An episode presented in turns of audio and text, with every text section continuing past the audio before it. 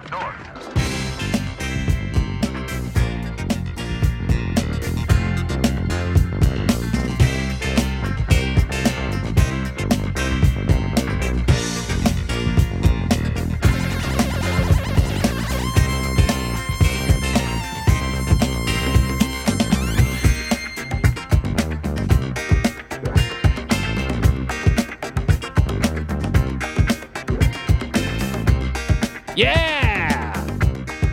Disco! That's two shows in a row with a disco intro.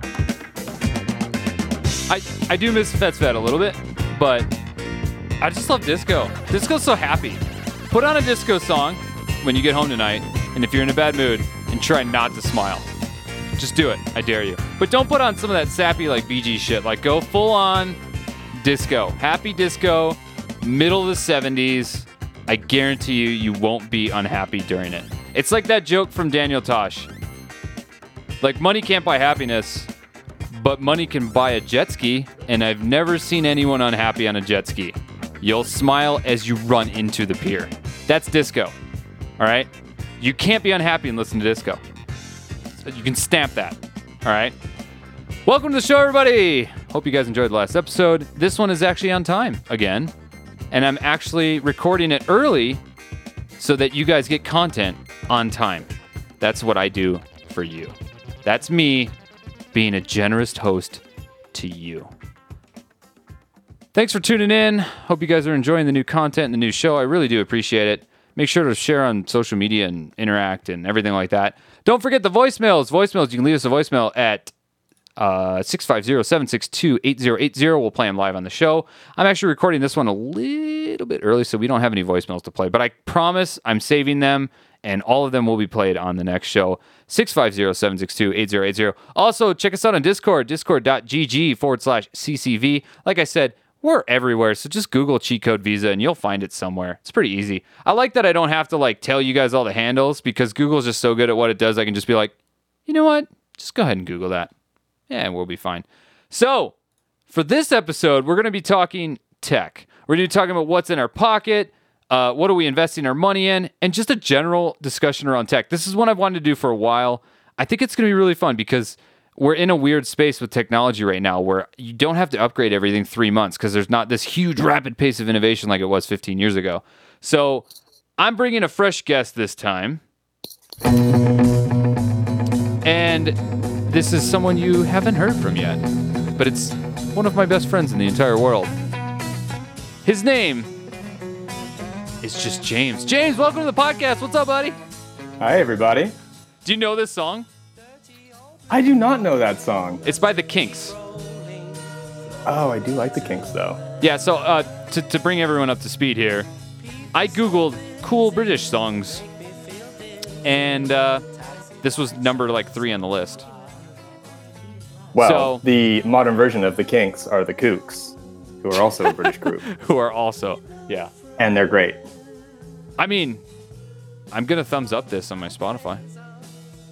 It's yeah, it's very Beatles esque. It is, yeah, It's it got does. a nice, yeah, it's It got does. a nice sound to it. It does. I like the like Kinks. Beatles. Yeah, and I, I was. I mean, obviously we could have gone with the Hugh, the the Who, but uh, Drew had the Who, so I was like, I wanted to like mix it up, you know. But uh, so on the last show, uh, I asked this guy going nerdy. I said, Hey, what what do you want your intro song to be? Because I, I usually give like a little bit of input if people want like a special song or something, you know, if they want that Tupac or whatever. I don't know. Um, whatever these kids are listening to these days. Um, but I he was like, "Oh, I don't have a song." Don't ever tell me that cuz then I'm it's to be like Barbie Girl or something, you know. Um, but I literally googled shit 90s songs and then I I did Third Eye Blind. That's what came up on shit 90s songs. so, Which one? Which track did they choose as Um, the shittiest? oh god. And I hate myself because now all this fucking Third Eye Blind is coming up on my YouTube. Um, hold on, I'm to I feel really terrible doing this cuz it's one of those songs that gets stuck in your head and then like Well, it every- couldn't be semi-charmed kind of life. It was. That's what it was. Yeah, I was just gonna Oh, play man. it. It was fucking semi charmed kind of life. Yeah. Isn't Whatever the actual title was. And then we went on this whole tangent about like you only hear that song in Kohl's now, and like it was a whole thing. And then I, I had joked that like Kohl's owes me money because we talked about it like 40 times. So now Kohl's owes me more fucking money because it's the second show in a row that I'm promoting Kohl's for free. so Anyways, Uh, uh, so I've uh, James, how long have we known each? It's got to be 15 years, 10 years at least. yeah, it's gotta be. Well, so I've been at Um, my current job for 10. You were there first, and we knew each other too. So it's about 12, I would say. That seems about right. Yeah, that sounds about right. So uh, let's start this pod off with what get, what got you started in tech. Like, introduce yourself. Like, tell us like when you started getting into tech. Like, what's the first moment? Like, if you've worked in tech, like, go ahead because you know people don't know you as well as I do. So Oh man, the first moment, you probably don't even know this, but the first moment I think for me um, was when I got a, I don't know, I think it was like a e-machine PC from Staples in circa 1990, remember that. And wait, wait, was that an E machine? Were those like the was that the, like the the company that Dell bought where they had like the cows and it was like an E? I think. well, that was gate. You're mixing Gateway and e-machine Oh, together. That's Gateway was right. That's right. E-machine, I, they were like a loss leader budget PC. I don't know. They were like take your average PC, make it a little bit worse and a little bit cheaper, and that's an E-machine. Um, and they came with like a free printer or something. That was like their big. That was their big thing.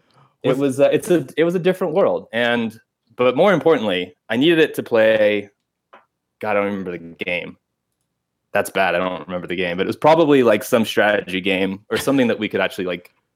We could play over the DSL internet that was starting to come online. Command and Conquer? Um, it wasn't that one, but that was a good game too, Okay. and Oh, I had that one. Counter But it was yeah. Conquer. Like, I, I'm not sure. It was, it was before all that. I but I needed a Voodoo 2 card to go into my machine, um, and I those. needed drivers, and then like you know. I think we were shifting from Windows 98 to ME because that seemed like the right thing to do for about four seconds. And anyway, so that's where I started, and I started kind of building out PCs and rebuilding them piece by piece. Um, and then I thought, hey, I don't want to go to college. Maybe I could make a living at this. That- And uh, But yeah. that's an interesting point. So then I- neither of us have been in college, and we both work at pretty high level jobs in tech. yeah, that's true. I guess. Yeah. yeah. We both followed the Yeah. similar path of that. Well, we're both very like hands on and like to get our hands dirty and and like you know you with diesel trucks and and me with well cars too, but a lot of that was you you were my gateway drug into that. But um, yeah, I don't know, like computers or bikes or whatever stuff stuff that needs taken apart and putting back together has always been something I've had interest in. Yeah. Um, wait, so wait, do you remember? yeah. The, do you remember the printer? Was it a dot matrix or was it ink? uh, it was it was beyond dot matrix. Okay. Um, I don't even think those were going into homes. They were so fucking loud. it sounded like but you, you were like do triplicate in one swift pass. So uh, maybe in 03 or 04, I had gotten the idea that I wanted to be like an IT, and I went to go get a bunch of my Microsoft certifications. And knowing, like, again, like you're the same kind of person I am, so I'm just like, I don't need to fucking study. Like, I'm just gonna go in. And I remember they put me in a room with a camera, and someone watches you take the test, and they give you like three pieces of paper and a pencil, and they give you a computer.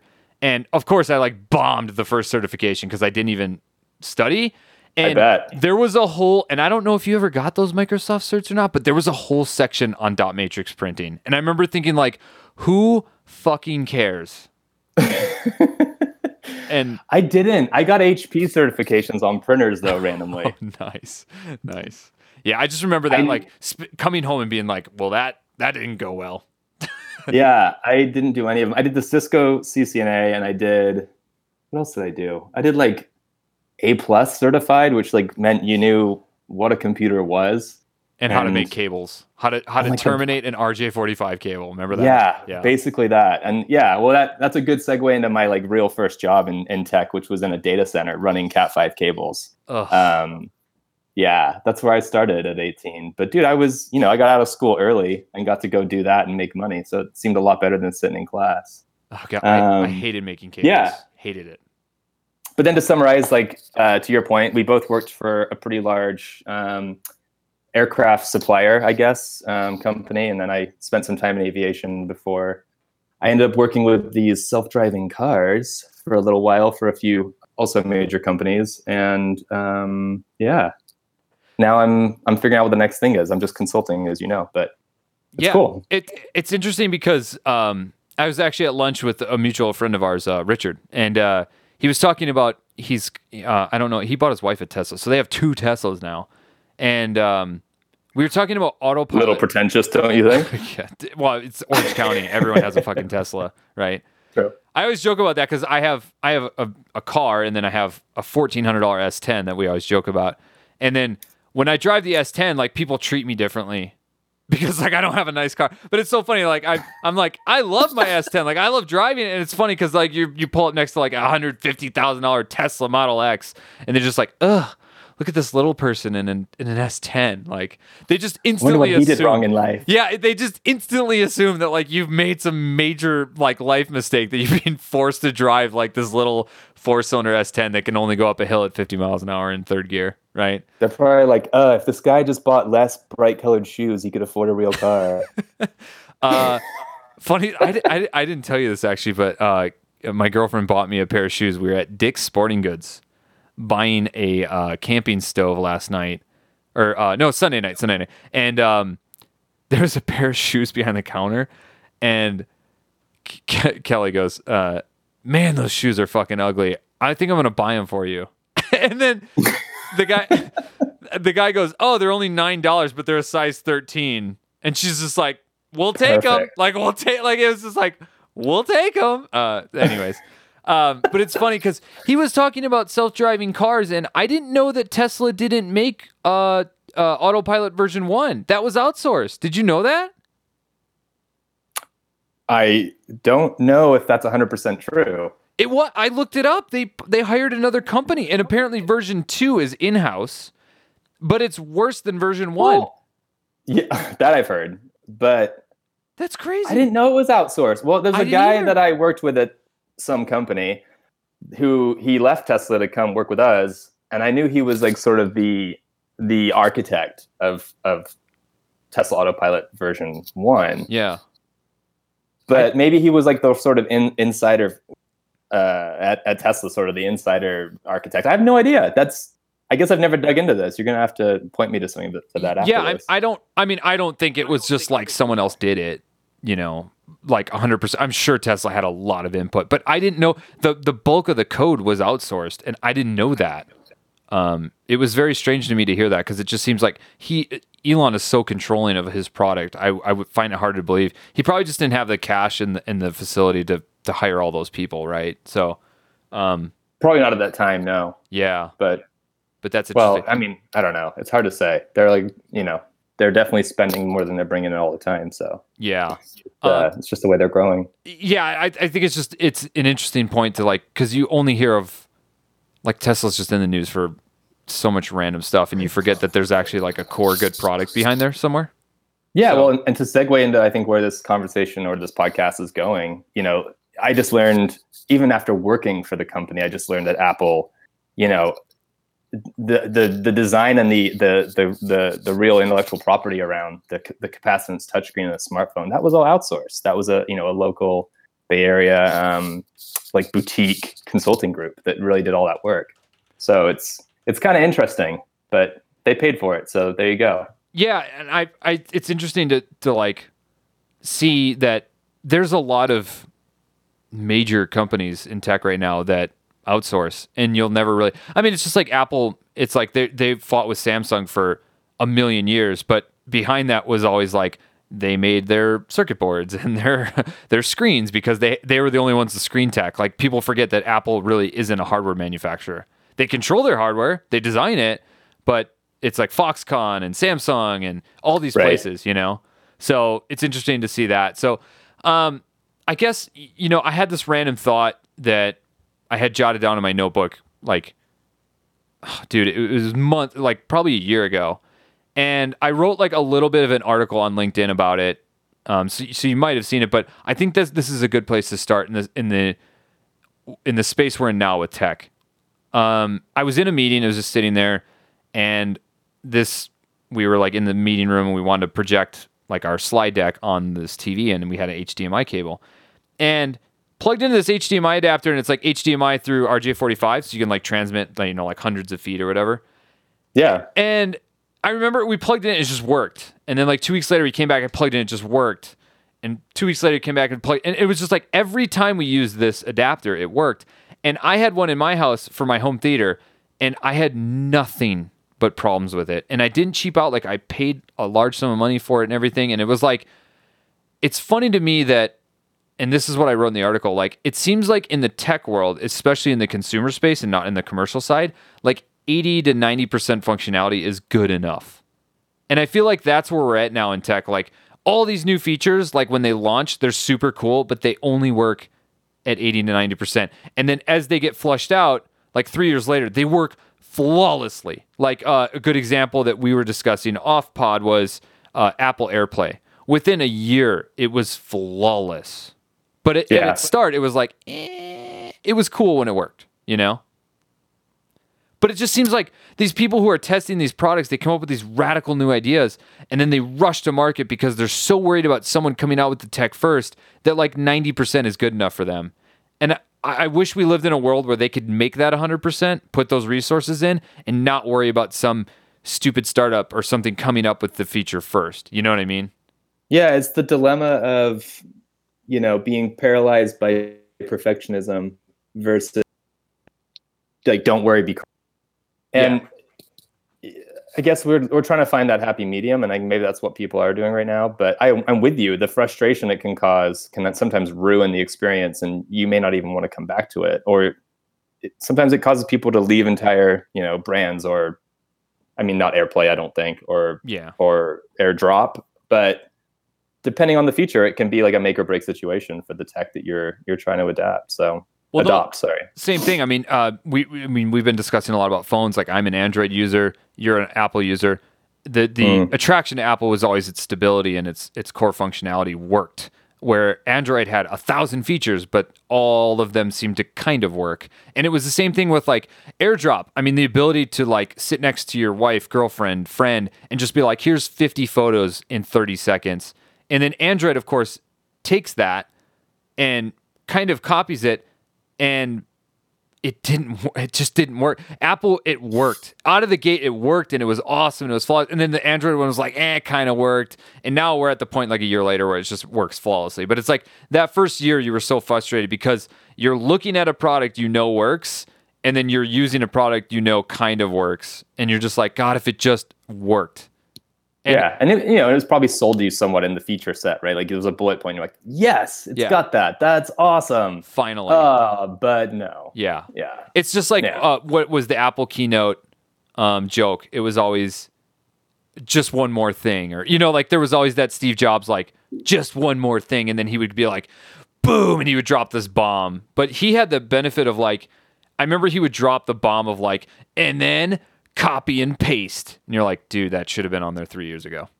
But somehow you got excited about it. And I feel like now in 2018, I'm, I'm not excited about that kind of stuff now. The, the pace of innovation has slowed so much where I'm like, you know, eh, I don't need a new phone. I'm pretty happy with the one I got, you know?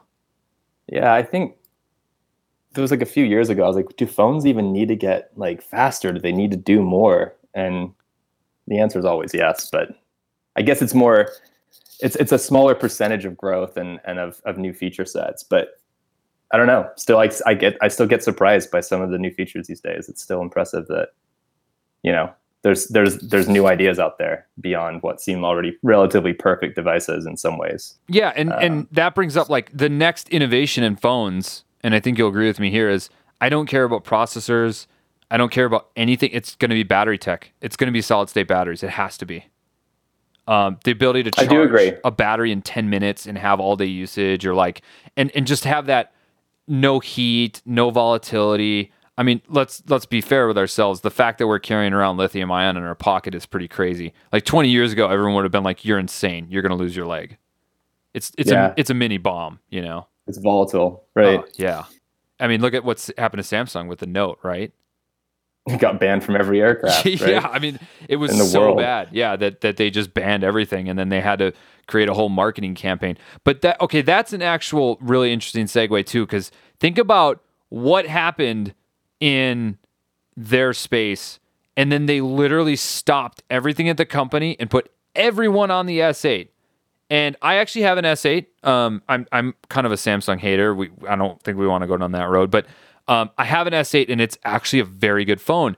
And the S7 was a pile of garbage from from what I've heard. So it's funny that when you see these companies dig in, when they're losing billions of dollars on a mistake, they put out such a quality product and we're like, why can't we get that attention to quality every time? Like why does the company have to be on the line to get that kind of quality, you know? It's same thing like we were just uh, uh, iPhone 7 and 8, they suck because they put all the engineering resources into the X and the future of like what is it the XR, the XS and the X Max or whatever. And those phones are great, but they just literally like we're like we're leaving all this behind and next year you'll get a really good phone. Yeah, they were like air gaps. So like we're filling this air with this model and it I mean like come on, the 8 looked the same as the 7 which looked the same as the 6 and 6S. It was it was the same phone carbon copied. So Yeah. And all the software, everything, they were just like, we'll just deal with that later like we're good. Like you're gonna get an iPhone X and you're you're just gonna live with it, you know?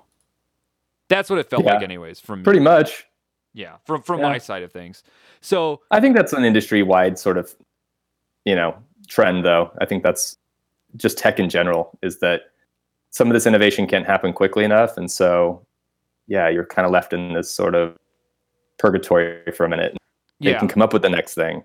Or as you know, you and I both know, testing software is sometimes a bit of a crapshoot, or even hardware, and then you think it's good until it gets out and it's really used and utilized in the real world and is exposed to the to the the demands that people put you know these these systems through and then they start to fall apart. And you're like okay didn't see that coming. It was working pretty good. We made a few changes and now it's all falling apart. And i think there's lessons learned from some of that too.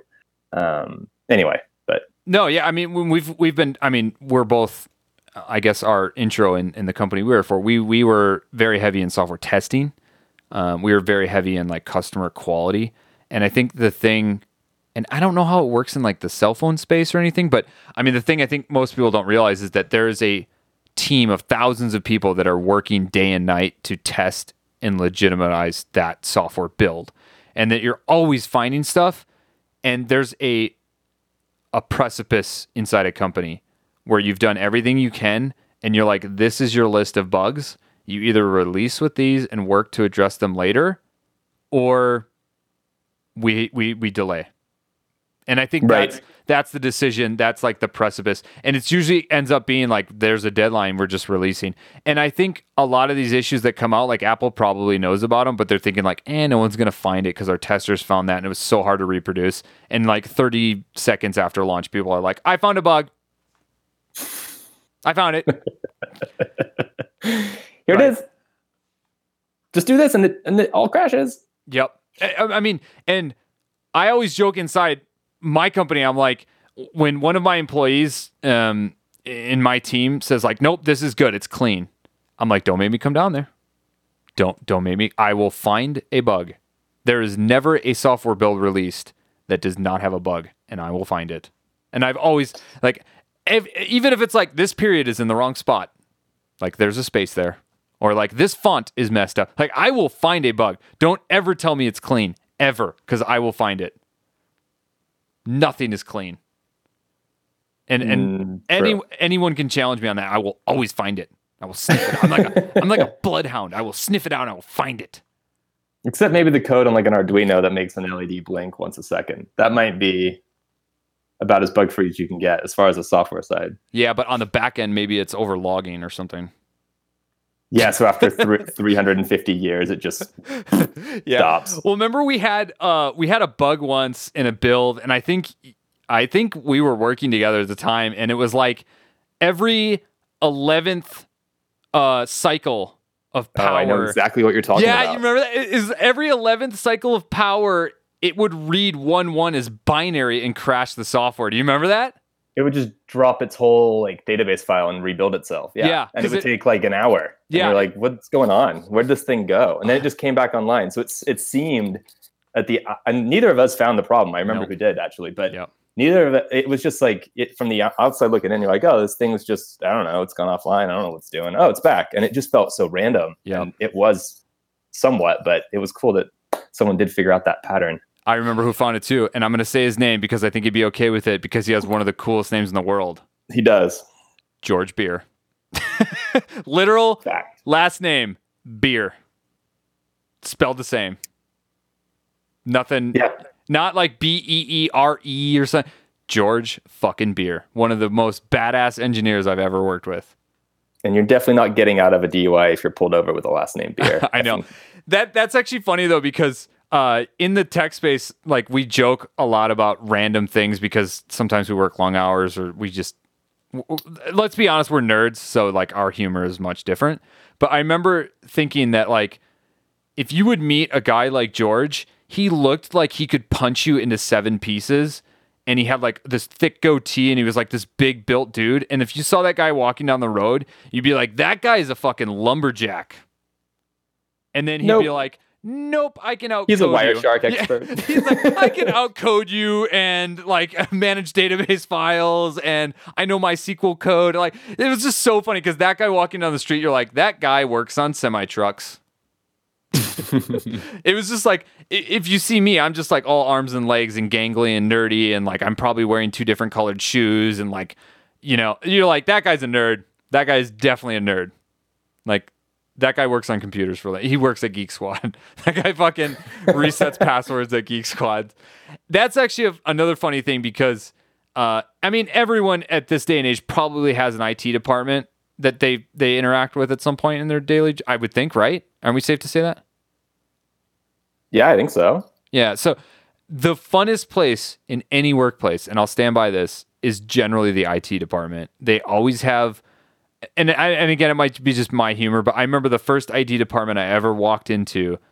Uh, they had a big poster of Darth Vader on the wall, and then they had they had scotch taped like a little speech bubble, and it said, "Sure, I'll reset your password for the third time this week." and I just I just remember thinking like they literally fix printers and reset passwords all day. These people are like gods for having that much patience. Well, I mean, they do more than that, but yeah, that is that is a big part of what they do, which is unfortunate, right? I For mean, sure. I've been there, been there, done that. For sure. Actually, one of my good friends who works in IT, um, he got called into his boss's office once, and his boss was like, um, I need to talk to you on a serious level, and this sucks, but like we need to do it. I think the complaint is bullshit, but one of your coworkers has complained about you, right? And, if you're, you know, like you, James, come and sit down, you're you get nervous because you're like, shit, this is my livelihood, right? Like this is how I put food on the table for my family. Um, and Right. he goes, the person has literally opened up an HR complaint against you, and verbatim, he read it. Like, I'm just gonna say James, dude. Like, James is turning the volume down on the Wi-Fi's. Wait, what? Th- This person opened an HR complaint on the IT person saying they turned the volume down on the Wi-Fi's. Like they were insinuating that there was just this magic volume knob that would adjust Wi-Fi signal and internet. Did he spell it Wi-Fi? Like, Wi-Fi's. or are you just adding your own little French flair to this right now? No, W E E F E E. Okay. Yep, that happened. That's a real complaint against a real IT person. That's so funny. It's ridiculous. That's too bad. It's ridiculous. Are you kidding? Like, I can't even. Turning the volume down on your Wi-Fi's. God damn. It's all time. All time. And It is really how they say Wi-Fi in France, though. Fun fact. I could see that. Wi-Fi. Wi-Fi. Yeah, because they're, yeah. And you would Oui, know oui, that because you're cultured. because, you're, because you're British, so you're cultured. I'm, I'm just an American idiot, right? well, you've lived in France, so Ah, I remember. I know, I know. And I actually visited my old apartment a couple years. It was an awesome time. Um, so uh, that that like goes without saying. But I think we're at this like precipice where, um, I think well, there's a couple things here. Like kids, and you have a young child, so you can you can relate to this more than I because I don't have kids yet. But there's your child will never know what it was like to have a flip phone. I remember the first camera phone that took like like the pictures were like kilobits. Like it was like 0.3 megapixels. You know? Yeah. Well, dude, if the if the cell radios don't change much, maybe he will. Maybe I'll put him into that situation. That's yeah. That's that would be funny because you could actually raise your child in a tech deprived environment. No, because he'll go to school and his friend will have an iPhone 37 and he'll be like, Well, dude, so there's a guy I went to school with, and you may remember who I'm talking about, so don't maybe don't say his name. But his dad owned a car dealership or a few of them, uh, um, and just to be a jerk, he had a pretty decent car when we were in high school. But his dad like took knowing how useless his son was at, at fixing things, he just took the battery out of the out of the keyless entry remote Wow. and like you're gonna use a key like everybody else, kind of thing. wow. And I just found that pretty funny, and he never fixed it. That's like uh, that's like in uh like I grew up racing dirt bikes and stuff like that. But um my first uh, dirt bike coach, uh, if you would like if you would sit down too much, he'd be like, Hey, can can you come here? Like I need to do something on your bike. You'd be like, Yeah, and you would stop and get off and he would remove your seat. And then he'd be like, Oh, man. now you can't sit down. Or he'd be like, You're using the clutch too much. You would literally just take the clutch lever off and you couldn't use it. He'd be like, Now learn how to ride. Oh wow, It was Just terrible. Blast, just p- punch through those gears. Oh yeah, yeah. And just like, he's like, you don't, you use the clutch too much, you get no clutch. You sit down too much, you get no seat. And like, That's I, I know a lot of people that listen to this podcast don't know what it looks like underneath a dirt bike seat, but it's literally just like metal bars. Like you cannot sit down, you would get murdered. Well, yeah. Well, think about taking the seat post off your bicycle, and think what would be inserted to you if you tried to sit down. It's, would- It's so. It's so somewhat similar. Yeah. Wait, mental It's a picture. good idea, though. It was a really good idea. He also did this thing where if you wouldn't look forward enough, he would take a fucking yoga ball and duct tape it to your front fender so you couldn't see anything, so you had to stand up and look forward. It was terrible. But those are like, con- like you could do that. Teaches you how to stand on the pegs and get your center of gravity down. So there you go. exactly, exactly. So like you could do that to your kid in tech. You'd be like, oh well, you know, and just keep like your Motorola RAZR. Your kid will never know what a Motorola RAZR was. Man, that was a good phone at the time It was too. a good phone too. Do you remember? It was the- like the iPhone of its day. it was. Like it, you know what I mean? Like it was the sexy one. It was the thin one. Yep. It was like it had a camera. it was sort of a. It had status to it. It was probably Yep. where Apple was like, yeah, we Yep. could we could be that. Do you remember the ads? Do you remember the terrible ads where they would like throw it like a ninja star? It would like stick into stuff. I don't remember that specifically. I do remember these like lame kind of like glossy ads of like people in nightclubs just looking just like uber cool, like somewhere in like New York City or something. And you're just like, I don't know, man, it's a phone. And like at that time, right, like phones were nowhere near as like iconic as they are now. So No. oh, iconic. I like that. That's a good pun. But hey, it's uh yeah, it's it's now what the hell is an iPhone commercial like? Or, do they even do commercials anymore? Is it just billboards? Of They do. Weird, sad-looking, depressed people on their laptops. No, but I did. I rather like their campaign where they did the shot by iPhone, where they were promoting the camera quality. yeah, I like- love that ad. that was good. I, that was really good. yeah, I yeah, I was in the Bay Area at that time, so I saw like 17 of those billboards on my one mile commute every day. It was great. yeah. And I, you know what? It's funny because people who don't work in tech, um, but but obviously tech in, in- includes everyone in the world because everyone has a nice phone and like there's you know unless you're on like Jitterbug for like 55 year old seniors, you have like a When if you have a phone. job, you're using some sort of technical system. Like, Yeah. you know. So like I encourage everyone to watch the HBO show Silicon Valley because as eccentric as it is, the core of that show is so much the tech industry. Like I can confirm that those meetings happen. There's always that guy who comes up with like the really dumb idea that fixes it or there's always that person who comes up with a really shitty idea that everyone's like, "Really? Like god, you're going to say that?" Like it is that is the tech industry. Without a joke. Yeah. Like it that's how it it functions. It's very disjointed. Very disjointed. Well, and it's everywhere. Like just to go back to my comment, like if you have a job, you're using tech. I mean, like if you're surveying construction sites, if you're Yeah. framing a house, uh, you're using drawings. Like somehow tech is involved in in the pipeline of how you're getting from whatever you're doing to a, a finished product or an or an end goal of some sort. So Well, it, it is just a, it's it's fascinating to think 20 years ago how different everything was. Yeah, and well, think of this, like, dude, ten years ago, no one had a drone. Now, now, I dude. I have a foldable drone that fits in my damn pocket, and I can shoot 4K video and live stream to Facebook if I want. Like, think of that. Like, that's insane. That's bonkers. Yeah, it's Or- just bonkers. Or like construction sites. I remember we were walking the other night. We were on a dog walk, and I heard a drone. I'm like looking around, like looking for it, and it's literally they were making a new build, like an office building by this park, and they're literally flying a drone to 3D map progress so they can say like we completed three percent this week, or like that's fucking insane, dude. Ten years ago, that was never like that wasn't even a thought. yeah, there's a whole you know there's a whole sub genre of drone photographers doing real Yeah. estate photography for listings just Yeah. constantly. It's Um, it's insane. not that this is news to anybody, but it's still it's just it's just crazy. Yeah. Okay, so I'm gonna go into our first segment. We're gonna go. We're gonna do some news time. I want to talk about some some stuff coming up in tech, and then we're gonna talk about I think what you know like what we're getting excited about and like what we're what we want to see in tech. So without further ado, we will jump into news time. This is an ABC News special. We interrupt this program to bring you a special report.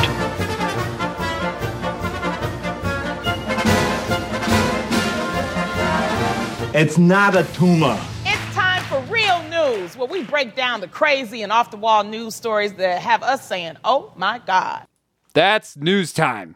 James, do you love these drops or what? This is your first exposure to these drops. Oh yeah, it's like it's you make all those, right? Yeah, I just like sit down and I Google random things, and I, I think most every drop has an Arnold thing in it too, just because I'm kind of like an Arnold fan, you know. But but yeah, it's I don't know why, I don't know why, but it's just it's knock knock.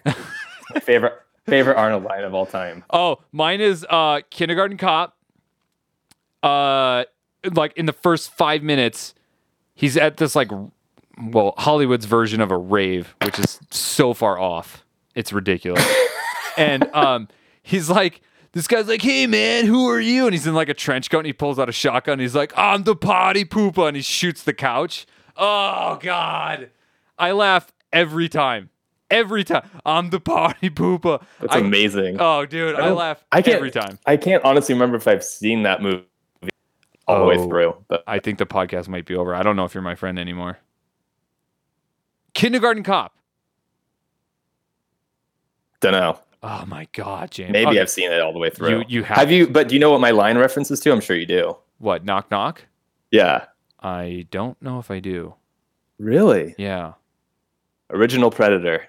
Okay. All right. I was and thinking he just that. kicks in the door. and Yeah. it just but I remember rewinding it on VHS and watching the weird like snow rewind and then hitting play and having to go far enough so that the once it started playing it could get clear again so I could laugh at it thoroughly and then rewind it again. It was Wait, oh man. because you had to rewind like 10 seconds before because you would Yeah. get you would get overscanned for like a second or two, right? Like you'd get that. Right. Yeah.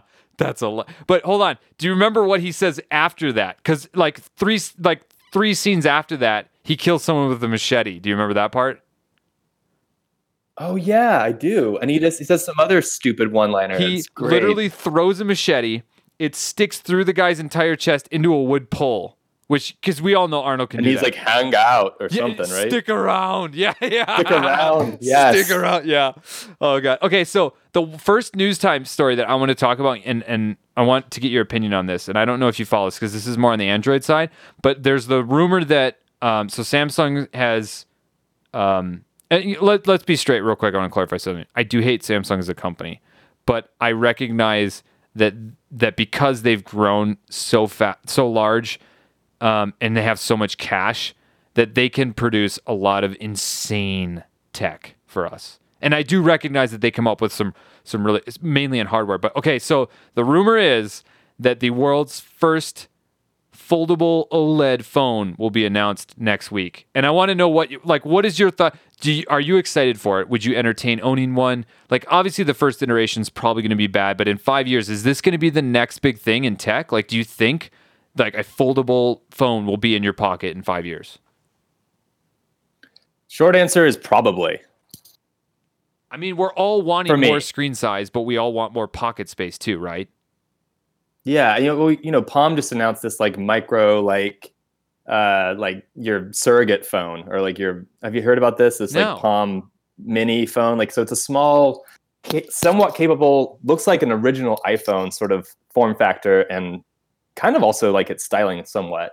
Um, and the idea is like you throw your SIM in it. It's when you like want to have a phone that can still like you can hail a Lyft or an Uber, and you can do some smartphone things, but it's very limited so that you're not staring at it. And also it's smaller and I don't know. So I guess you can take it cycling with you or to the beach or whatever, not worry about it. But it's still 350 bucks. So Jesus. it's not exactly like it's a throwaway phone. So that Um, that reminds me of like what LG tried to do with the Sport Watch with the SIM card in it. You remember those? So like Yes. I do I remember the ads for that too. yeah, and it was Uh, like you could be surfing and still get a phone call. You know? Yeah. I who wants that? I, I think like I Too think much. so the, the answer to your question is I think like these things are both coming out. I'd say the Palm is probably not going to be wildly successful, but I, I think the folding OLED is definitely going to have. There's going to be things that people think to do with that that probably don't come to mind right away that are going to be pretty awesome. Um, and yeah, I mean, this has been, I think since the iPad came out, people have been like bending screens and people have been getting super excited about it. So, if for nothing else, I think people will latch onto it for a while and play with the tech and it'll it'll pan out how it does. But I'd say it's at least got a, a couple years that we'll be seeing things come out and they'll either catch on or they won't. For sure. And, and there's a couple leaks of like it folding in half and stuff like that. And there was actually a canceled Microsoft product called the Courier that I remember was really sick. It was a book and you opened it and then the spine of the book in the middle was actually an, an, uh, an OLED as well. And it was like where your your settings and your app and everything and then you had like literally two screens and you could like and then you just fold it up and take it with you. I think it's a good idea. There's another leak where it's going to like roll out, so like you would put your phone on the table and then just like roll the screen out. I don't know if I like that so much. I don't either. Well, especially if it's gonna like, you know, spring back and roll back up on itself. And Yeah, I don't know. That's that seems strange Yeah. to me. I think folding makes a lot more sense. I think the one place I'm hoping this goes to, and, and I know you're going to agree with this, is if we can get OLEDs to be that flexible. I hope in the near term future we get a flexible layer on the top of the phone, so like when you drop your phone, it's not just shattering your glass. You know, like if if the OLED's available to be a little bit more durable and flexible, where it can absorb some impact, it'd be like okay, that's it. Like no, you know, like it's just durability basically. And I mean, obviously, your board and stuff is still going to be fragile, but it's like if that that's the biggest thing right now. I think. That's actually, I think, my biggest thing. You know, I don't know about everybody, but I, you know, I love like how these phones are. I know you rock your phone naked, and I, I applaud you for it. But in the world of me and having a toddler and just, I don't know, I drop things like I miss my pocket sometimes when I'm putting my phone away. It's not often, but um, that's how I lost one of my phones I carried naked. You know, it was one slip up. I just barely missed my pocket and it and it's and it fell to a concrete, impactful death.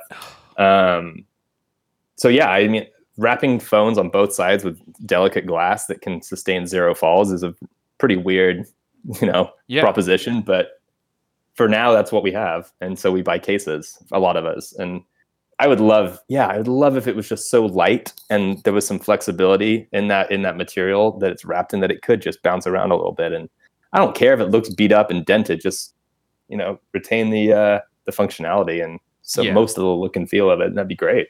Yeah, and I mean, I so I've actually um I I rock a skin now, so it's just like a sticker. So I'm still naked mostly, but uh, uh, but like I I rock a skin. I mean, I don't, I you know, I I I think the so here's why I do a skin. Um, and I have no affiliation with dbrand, but that's the the brand I would buy if they made it for my for my current phone. Um, they don't. They stopped making it because I'm an LG fucking fanatic. I have LG fridge, microwave, TV, you know, a- anything they make, I basically buy. You're living good. I I am living so good. So um, uh, computer monitor, everything I own that LG like, it's just like insane. Um, but I, they don't make one for my phone because they just have such a small market share, which is disappointing. It's basically like they make accessories for iPhone and Samsung because those are the two big ones. And um, I think the best thing with the skin is just because it gives it that little grippiness on the back, and, and I don't feel like I can drop it as easily.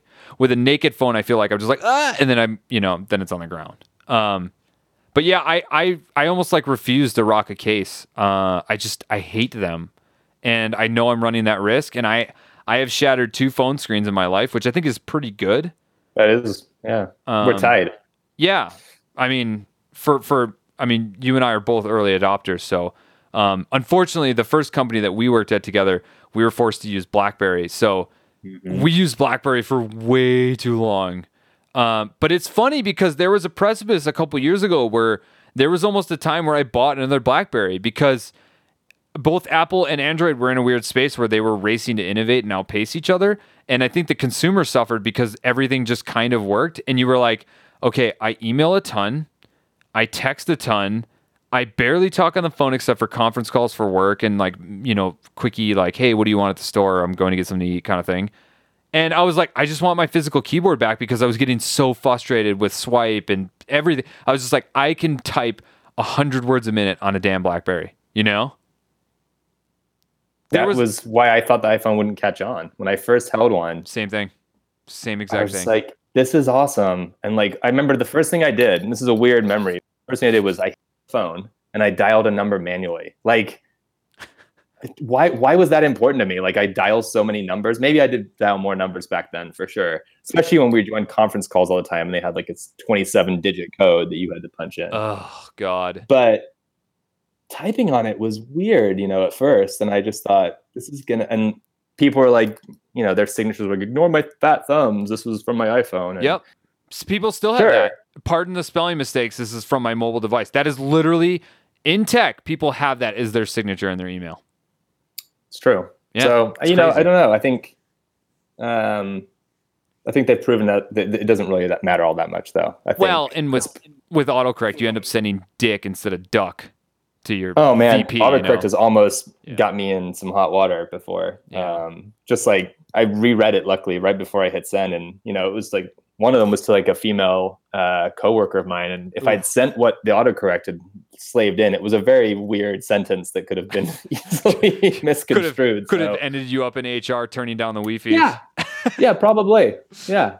Uh, I you know what's funny too is like uh one of my pet peeves is like I'm not uh like everything has to be by the rule and like I mean you know me pretty well and people know me through the podcast and YouTube and stuff but like I'm not like a everybody follow the rules guy but there's certain times where I follow the rules like I fucking hate when people don't return their shopping carts. I'm not even gonna get started on that because you and I have had this discussion a thousand Oh, yeah. times.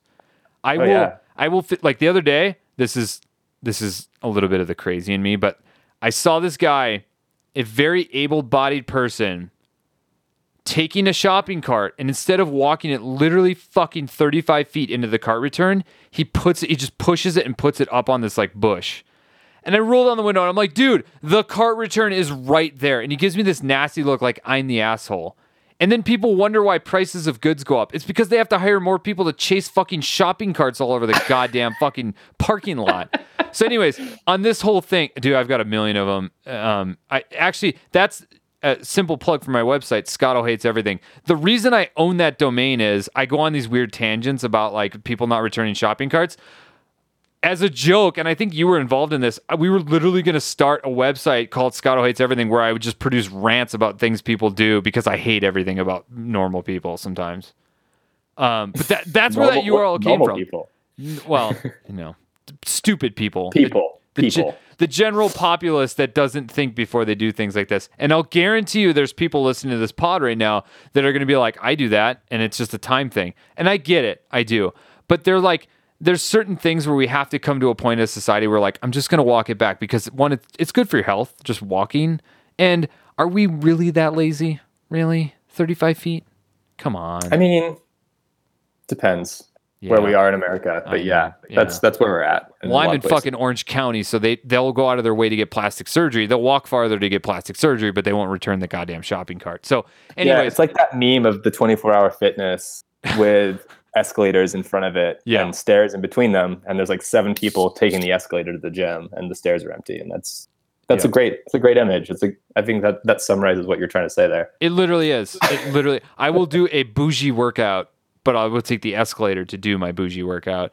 But this again, same thing. At my work, we have handicap buttons. Uh, we have big glass doors in all the buildings. We have several buildings in this campus that I work in, and every fucking able-bodied person that hits the handicap button to have the doors open for them, I'm like, are you kidding me?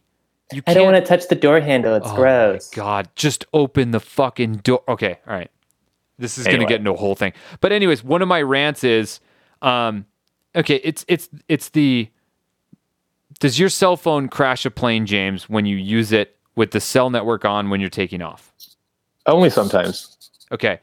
There, both you and I have worked in aviation. We know that there's like a point zero to the billionth Zero. degree Zero. it's like the Zero. chance of error there is so slim, so fucking Yeah. slim. Well, But- we have Wi-Fi on planes now, like in Yeah. si- occupying a similar, ba- you know, uh, band of spectrum. So for sure, it's, for sure. But yeah. but my thing is like, can you literally not just disconnect from your phone for 30 seconds? Do you really need to send one more text while you're taking off? Just uh, I don't. no, and I just personally. I I, used to- like I, I love getting on the plane and turning off my phone, but that's me. You know, and I don't fly that much anymore. Maybe if I if I think back to myself ten years ago, I was like literally jamming out. You know how like Yeah. demanding our customers were at some Yeah. point. Like I was definitely jamming out Yeah. emails every last second before takeoff because I knew I wasn't going to be online for the next, or if I was, it was going to be really slow on GoGo or something Yeah. for the next hour or two or five or whatever it was. And I I was that person. I'm definitely not anymore. But I think part of that is just I've changed my my pace of life and my my I don't know my willingness to like be a slave to whatever company I'm I'm currently employed by is just it's just in better balance uh, than it used to be. I was you know young and just trying to do everything I could to get stuff done, which Yeah, you was were pretty futile, but whatever. Yeah, you were hungry, I, I, and I mean, I get it. I do. I, I'm just. This is, and this is a weird fact about me. I carry uh, word searches in my backpack. Um, I fly a lot, and when I get on the plane, I say goodbye and I love you to my girlfriend. I send any last emails or anything I need to do for work, and I turn off my phone before they even ask me. And I take out my word search and I word search. And it's funny because with this reliance on tech, like I'm forgetting how to spell words now because of autocorrect and shit like that. Because I barely write notes by hand. And like, I'm like, this is my time to step away from technology for a couple minutes, do some word search, and just keep my brain fresh. Like, it's super refreshing to do. And and I think that's getting lost a bit because tech is so easy. You and like think of like, and I know they have all these memes of like your fucking cell phone in your pocket is seven hundred and thirty four thousand times more powerful than the computer they use to send you know the astronauts to the moon. And it's true. We're literally carrying like, I I mean we're in in and this is just a generalization, but I bet our phone in our pocket is equal to a PC of would you say ten years ago, twelve years ago? Yeah, It's that close. I mean, yeah, I mean, all you're do- if you just extrapolate out the display to a bigger screen, it it's a computer. For sure. Absolutely. For sure. I'm using a Um, Snapdragon 845 with a quad core 3 gigahertz clock. You're like, fuck. like, Yeah, that's, that's that's, a laptop. Yeah. Literally. That's insane. well, I you look at the iPad Pro. I mean, the iPad Pro and the MacBook, I think, use this pretty much the same board. yeah. You know, like this motherboard, um, and therefore, like a lot of the same. Pro- well, at some point in time, don't quote me on this now. I I have not up on the latest versions, but you know, when the, when the Pro came out, it was it was a laptop and a and a tablet. Yeah, it was amazing. And I mean, okay, so and, and going back to like so the big announcements they say next week for Samsung, and this I guess this is going to center on this because these are the things they're apparently going to announce whether or not they're going to do the solid state battery in the S10 next year. Which again, I think solid state batteries are the future. Uh, Fisker's saying he has one. Samsung's saying they have one. I mean, everybody has one, and graphene is supposed to be the savior of all batteries, but we've never Right. seen it uh, No. in, in consumer tech. You can actually buy, if you go on Amazon, you can buy a graphene battery pack uh, right now. Really? Yes, there are like two or three companies selling them. I haven't purchased one. I think I want to do one just to review it. Uh, the results are very mixed. I think the quality control is very hard right now because it's so new. They do say that they charge very, very fast, but you need to have the current to charge it. So with graphene, uh, they're talking about very high amperage or very high voltage um, either one of the two and converting it when it hits the pack. So you can actually buy graphene. They're in very small, you know, 10,000 milliamp kind of sizes. I don't know what they're going to use to measure those. I'm guessing it's going to be the same. Uh, Yeah, I mean, it looks like they upped the voltage because I'm just I pulled up the one you mentioned, and you know, it looks like they charge at six amps, yeah. which isn't crazy. I mean, you can get Mm. five out of a USB port, no, an iPad's uh, 10 amp, I think. Something like that. Yeah. Yeah, and so, but it looks like they bump up to 20 volts for the the fast charge. So they're just yeah, yeah, they're creating some overhead there. Yes. Interesting. But yeah, they're they're out. Um, but I don't think they're the solid state that we've been promised. I think they're like layers of graphene in a lithium ion. I don't know if they're completely free of lithium. I, I don't know. I haven't looked into it now, but it's there. It and, and we're on this cusp. In the next three years, your phone will literally be able to charge in ten minutes and have all day battery life. You know, Yeah, it's bonkers. we're close. Yeah, but That'd that. great. But I think I mean, that's where electric vehicles can really be a disruptor too. But that's a whole nother discussion. Oh yeah, and we were talking about so Fisker announced that his battery tech, which he says will be commercially viable in five years, will charge in ten minutes and give you four hundred miles. That is insane. Uh, yeah, that is that would be game changing. Don't know if he's going to pull it off, but that's what he's saying. So I don't know. We'll see. Uh, all right, let's go into our next segment. So our next segment, you haven't been through this. It's called rapid fire questions. You have 30 seconds to answer the question. You do not know what these questions are, and because it's just you and I, I'm going to read the questions, you answer, and then I'll provide an answer after you. We have 30 seconds, so we're going to go into rapid fire questions. Excellent.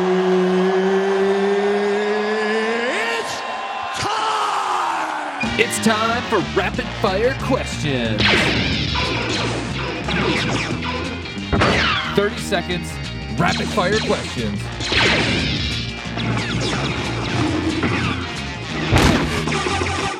That's right, rapid fire questions. That one's kind of Star Wars esque from the old show, but I'm going to keep it because I like it. And did you recognize the music in the background? Talk about being old. Did you recognize that or no? It's like He Man or something. No, it's even better. I'm going to blow your mind when I tell you. Wacky Racers. Hanna Don't even know what Barbera. Saturday morning cartoons, Hanna Barbera. They would put every single Hanna Barbera had this huge catalog of like um, all their Like all cartoons. different cars. Yeah. Yep. And each one had a car. In every episode, they'd have a different like winner in the race, and they would like they would sabotage each other. And you had like Roadrunner in this like little speedy car, and then you had you know the guy who looked like Doctor Wario from from Nintendo that had like a tank and like wacky races. That is so. That's from like the '70s, but I like that was on Saturday mornings. They weren't even making those. And I remember being a kid watching that in the like late '80s. Crazy, right? Crazy. I know. I don't. Yeah. I don't really. I mean, I remember a lot of random things from the late '80s, but I was growing up on Fawlty Towers starring John Cleese, things like that. It was a little different. Well, you you had government controlled uh, TV though, right? It's true, actually. Yeah, Yeah. the BBC is is, Yeah. a, is a government entity, and So yeah. I- But we, you know, we had a lot of like I grew up on Cheers. American, some American TV shows were really popular. Really? so the BBC I would really- pay for that stuff? I guess, Yeah. yeah, yeah, Wow. and like I, a lot of Looney Tunes cartoons. You know, I didn't get the subtle sort of like, like I don't know. I guess borderline. Well, not borderline. I guess it was just straight up. Some of it was just like kind of old and racist, but it was way, way over my head as a as a six year old. Um, I just thought it was funny they were blowing up the you know the coyote and stuff or whatever. But Yeah. love Um, Looney Tunes. Big Bugs Bunny fan. Um, so it was Hanna Barbera. I'm trying to think of um, the gruesome twosome. Like I just remember uh, Penelope Pit Stop. Like they were just all these characters that were like, yeah. And then they would have like. Um, they would do crossover stuff, so like Scooby Doo would race in one, and like all this stuff. But it, it was That's broadcast awesome. from um, 68 to seven to 70 it looks like but then it came back from 76 to 82 so they did a lot of it it was weird but then they like i don't i, I just remember growing up on it like it's so weird but anyways i was thinking of like background filler music and i'm like it just like came up and you again i probably googled like weird tv themes or something you know all- okay anyways so first question i got for you Moving swiftly on. yeah, yeah. Segue. Um, what was your worst piece of tech you have ever owned? Ooh, Good one, right?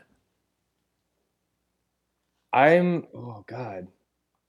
I think what I'm gonna say, and you you might hate me for this, was my Sony flat glass TV. It wasn't a flat screen, but it had flat glass.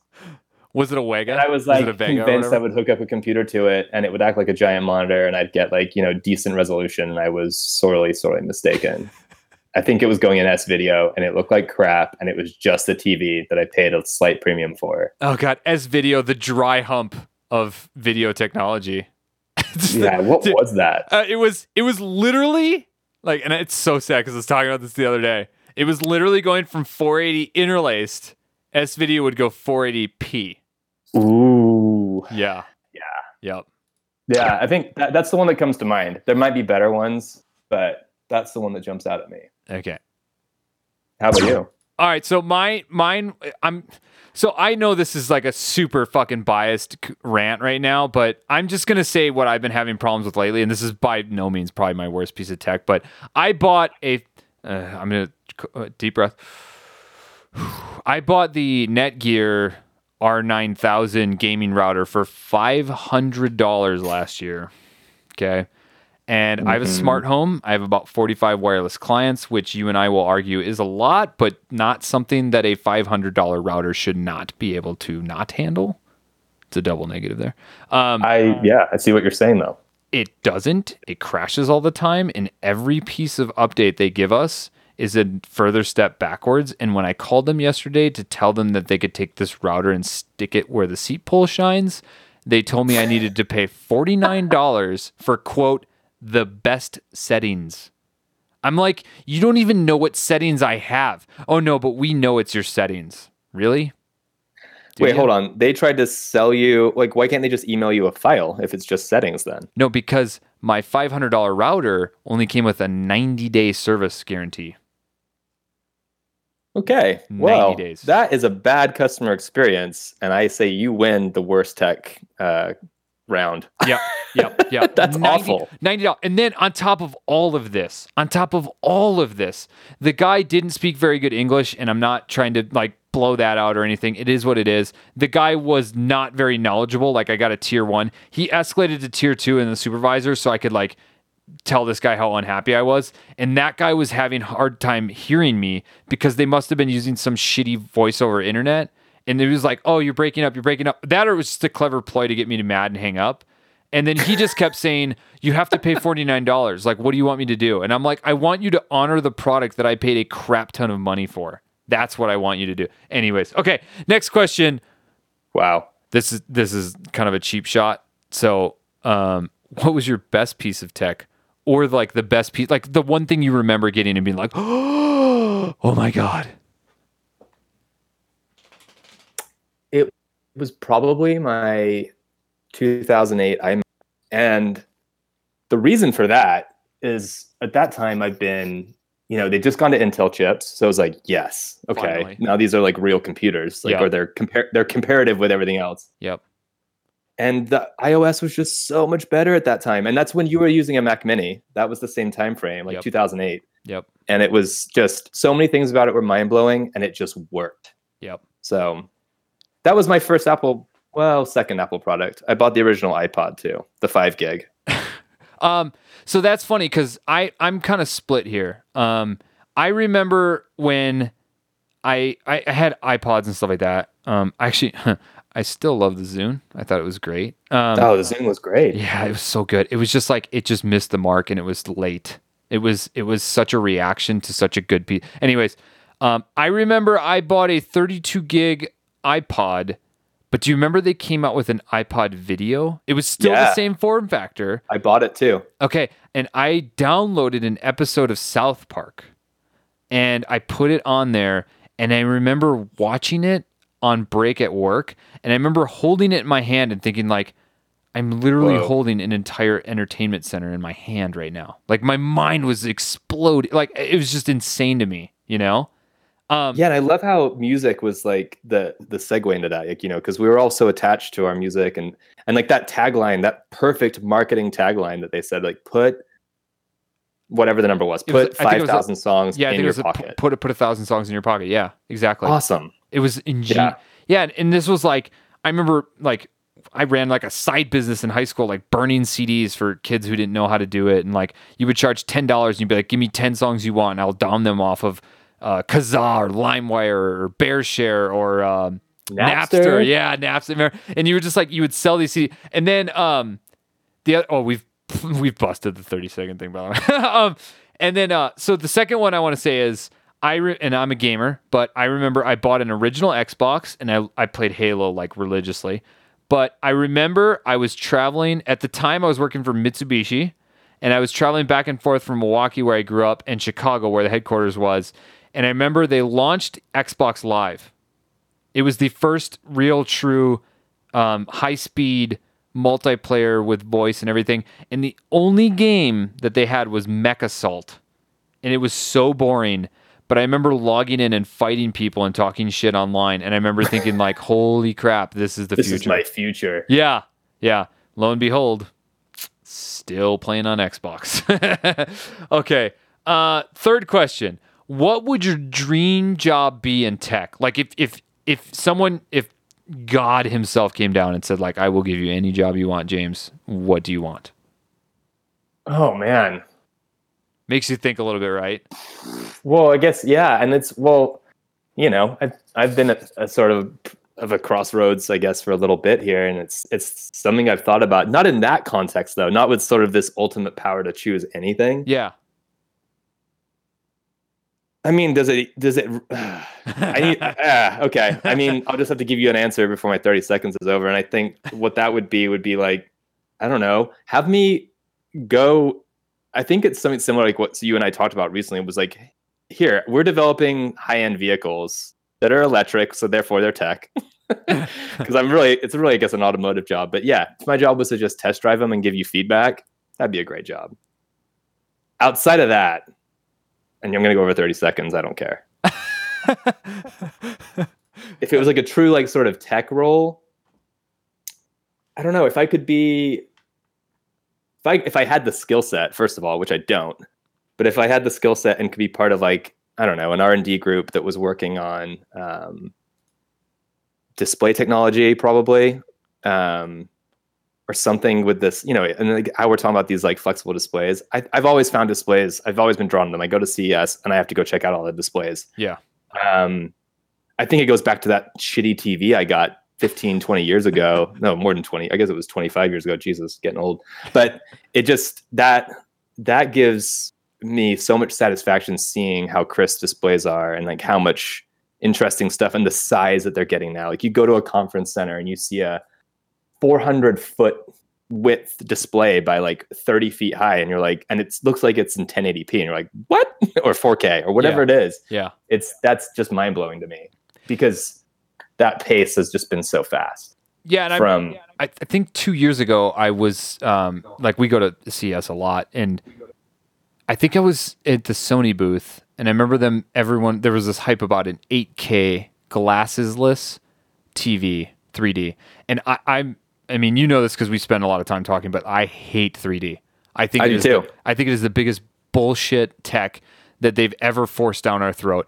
Everyone was raving about 3D for like three years, and oh, every, Oh, yeah. no one IMAX in 3D. It's like who cares? I'm, No I'm actually I want to go back and change my first answer. The worst tech I've ever experienced is 3D.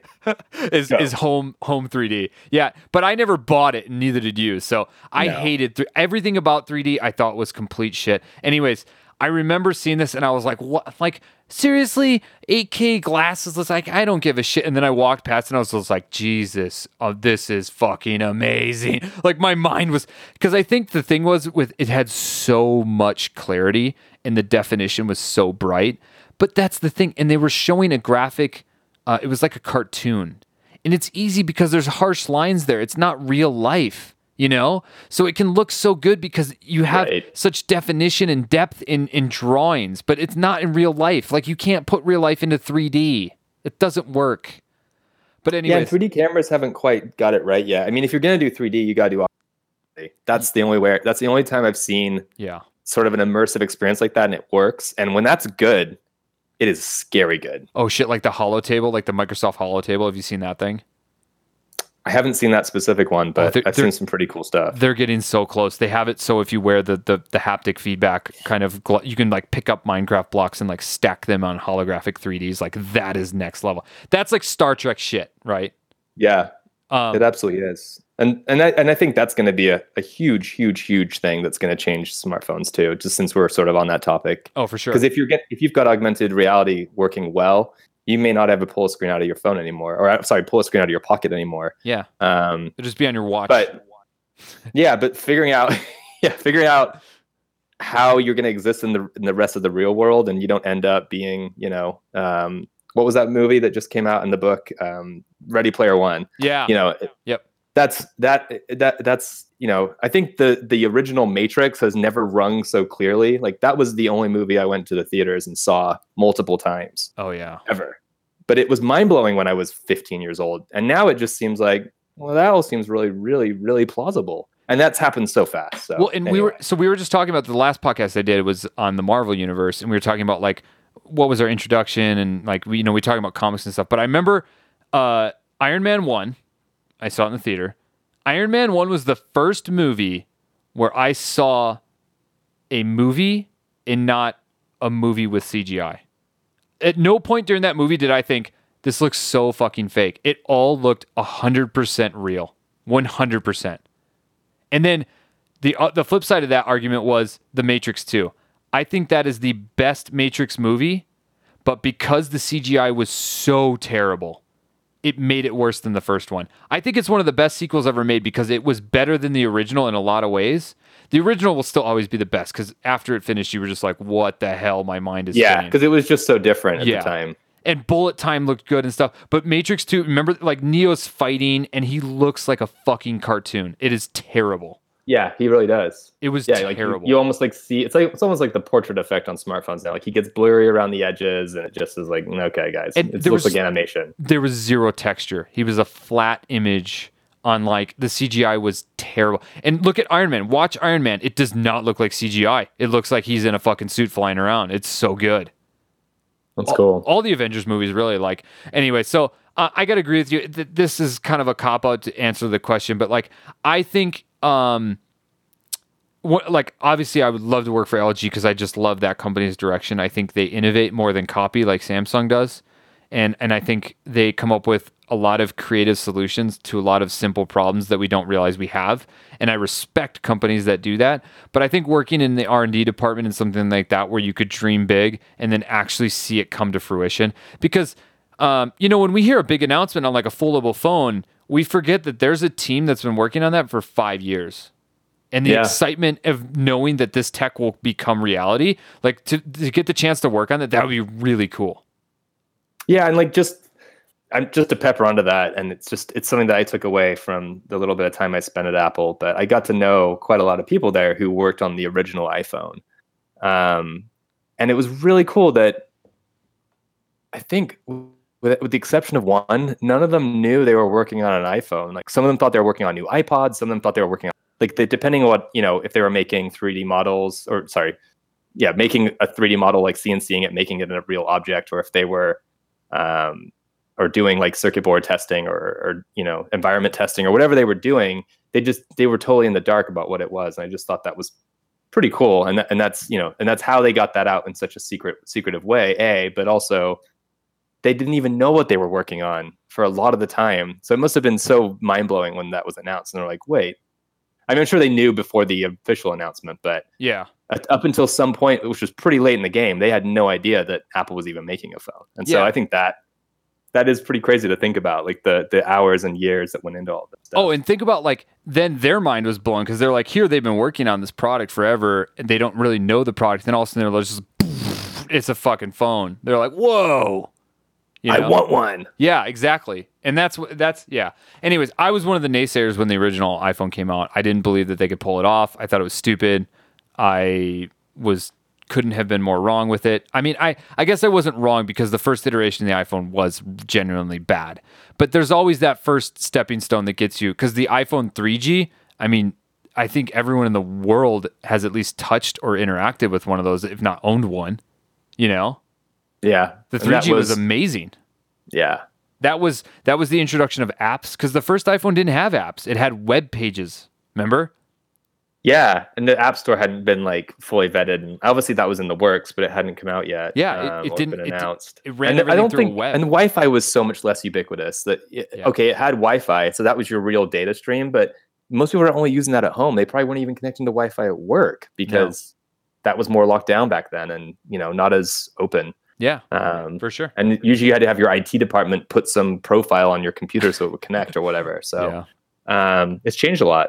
yeah well but it's, yeah. it's funny to think that now in tech they're just like like they're not going out of their way to block facebook and instagram because they're like look everybody needs to decompress we'll just give you the option because we'll just take it by your word that you're not going to overuse you know your social liberties or whatever Right. Uh, well, I mean, yeah. Anyway, okay so uh you got two more questions for you if you could have ten minutes later, into Yeah, the thirty It's rapid fucking fire rapid- round. Fucking slow fire.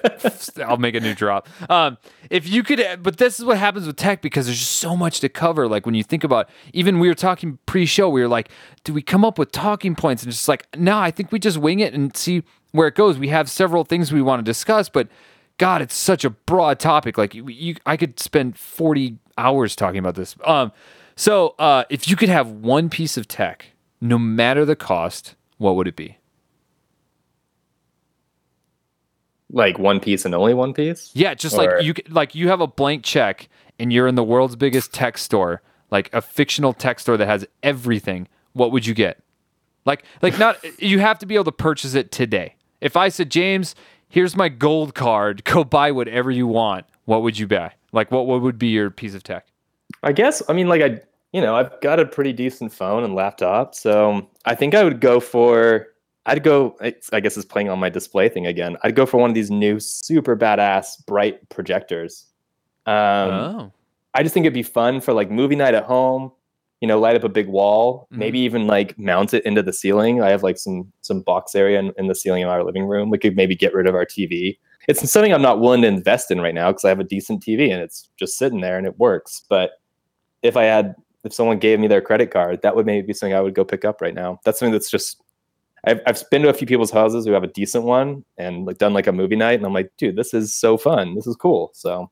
And they used to be so crappy. Again, just a few years ago, they were dim. Yep. They weren't high resolution, and now they're amazing. So I think that'd be cool. Yeah, and I think at CES a couple years ago, I saw at the Panasonic booth they had a um a laser projector that could literally fucking project through water. And Oh yes, remember that? And you could they would let you splash, and the image Yeah. it went through everything. Like it it just it acted. They had a whale swimming on the bottom of this pool, and you thought, yeah, yeah, whatever. And you were splashing, and the image didn't move, and you were just like, what the hell? And it was like Yeah, 1080 quality. It was just beautiful on the bottom of this like four foot, and it wasn't like a oh, one inches of water. Remember, it was like five feet of water. Like it was legit. I didn't see that exact. I was at CES this year in January. I don't think I saw that specific one, but I did see a laser ago. projector. Yeah. uh, and they were doing a water thing again, and it was yeah, it was legitimately mind blowing. Imagine if it was on an aircraft ceiling. Oh god. Uh, yeah, and there, there's all those rumors about like the clear plane. Like I don't. I'm good. I don't need Uh-huh. to see. I don't like. I'm not too That would be- scared, but That'd like, be a terrifying yeah. uh, spectacle if you were flying through a thunderstorm. It's Oh. already enough with the windows seeing the lightning strikes right there. I don't know Yeah. about that being right above your head. yeah. Um, Yeah, whatever. I think I think for and and also uh, I actually at the Panasonic booth too they had um a wood table and then they had a color uh touchable screen in the wood and when you walked up to it you were like oh this is cool but it's just a projector with like infrared tracking on your hands. And then you put your hands above it and you were like wait there's no projector. And they literally found a way to take solid objects and project images on top of them through the wood. And it was like jesus christ like this is like this is star trek shit. Like there's always a moment at ces where you're like this is literally like blowing my mind right now you know? I agree. i think i think i would want that because i think that would be just like i don't know it's hard to say because we interact with tech so much we get tech burnout a bit but i think uh, something like that like i would want that and i know it's available like you can buy a hollow table but i've always always always wanted to build one of those coffee tables with built-in tvs with touch screens so you can like Oh. interact with it like i've always wanted that You could, like you could play Pac-Man in your in your like kitchen while you're Yeah. having breakfast. Yeah, yeah, exactly. That because that's I what I, mean, would use. I that use you it can't for do that now, but well, not that I would use it for anything good for the human race. I would literally just like look at porn and play Pac-Man or something. Like- um, all right, last question. Uh, what's one item you've bought that was way overpriced and probably like way overkill, but that you're like super proud of? Like like nerd bragging rights. What have you purchased that you're like, I don't need this. I just wanted it and I fucking bought it. well, that is where you and I uh, kind of differ, I guess, because you'll have y for you that's a target-rich environment. For me,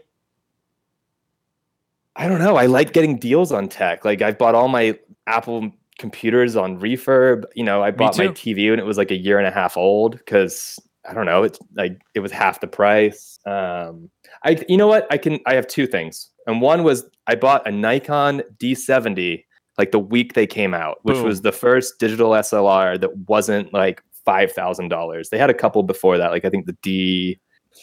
I don't remember. Some camera nerds will know, like a D1, D100 maybe or D1. Yeah. Anyway, but the D70, I want to say I was 19 years old, and I emptied that 2,800 bucks I had in my bank account, and I bought that camera. And you know what? I got it. It, I, it was totally worth it. Yeah. totally, totally worth it. Yeah. Um, and that was, I think, at the time, that was kind of mind blowing. It was, you know, people didn't realize how far digital cameras had come already, and everyone was still shooting film back then because this is 2000, like four, I want to say, when I bought that camera.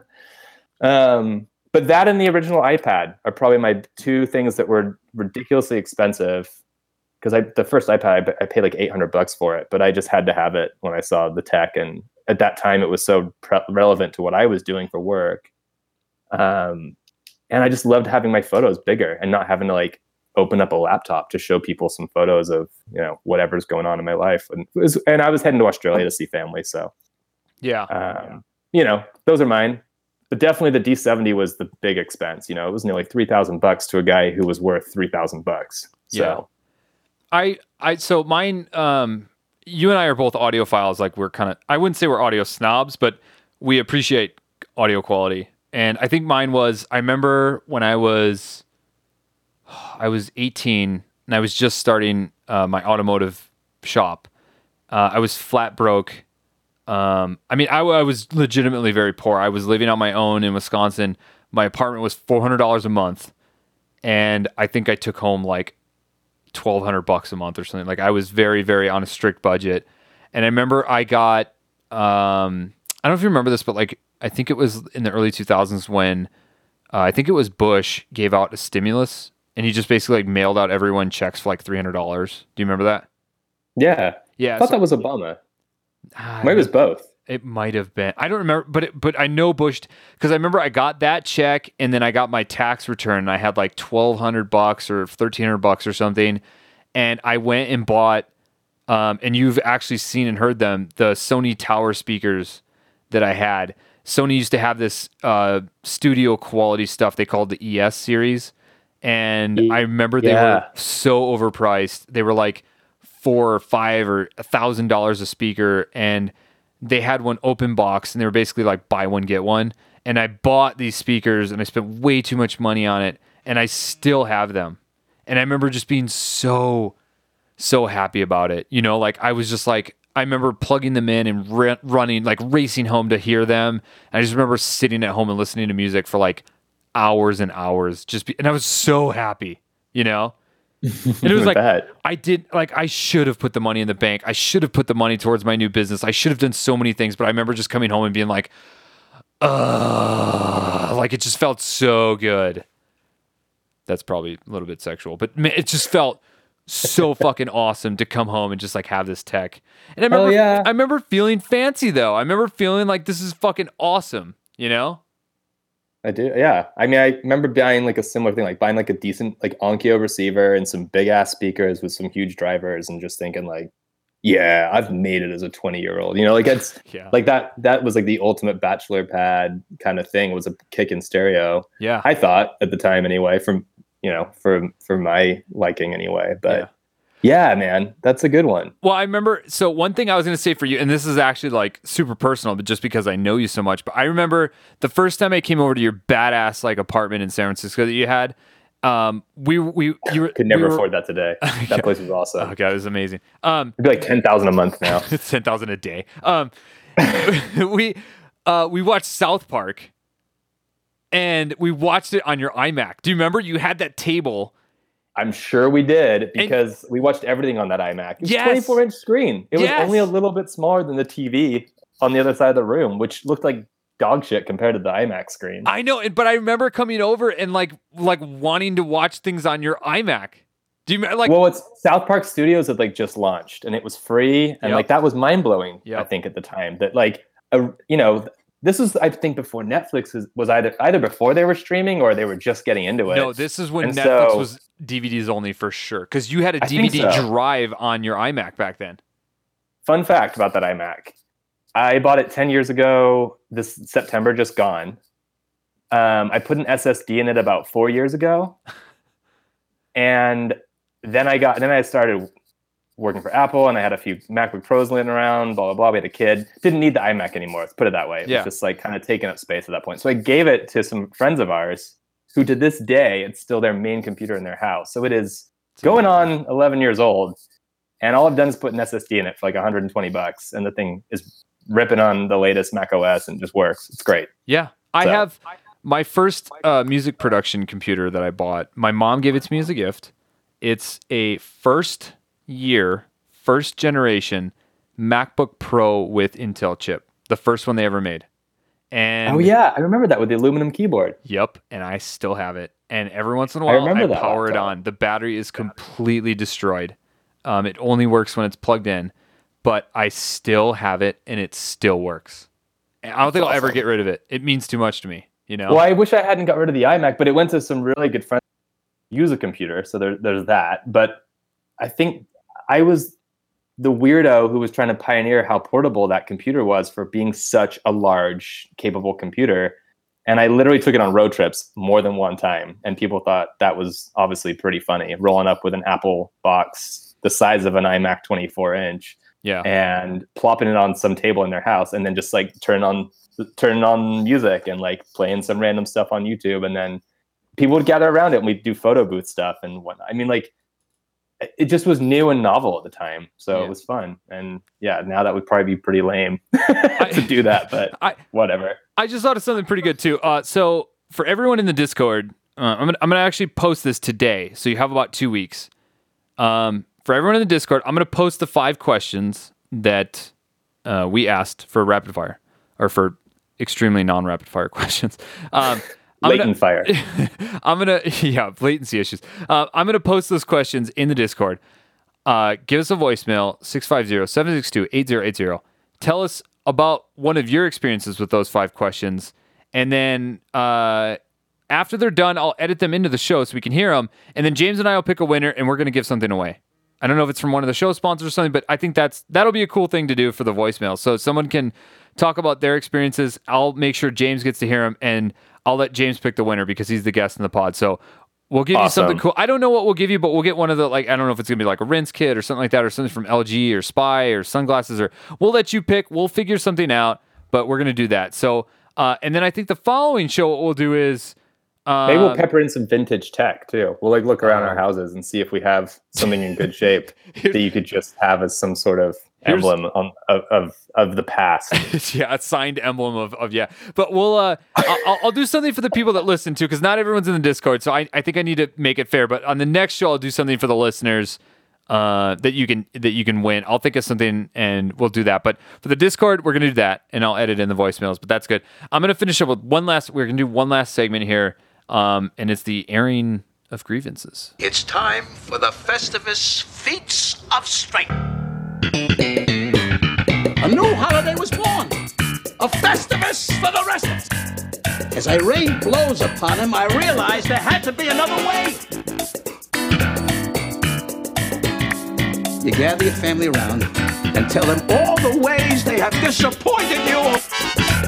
The tradition of Festivus begins with the airing of grievances.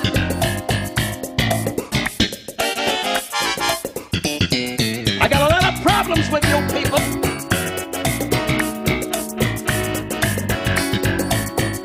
Festivus is back!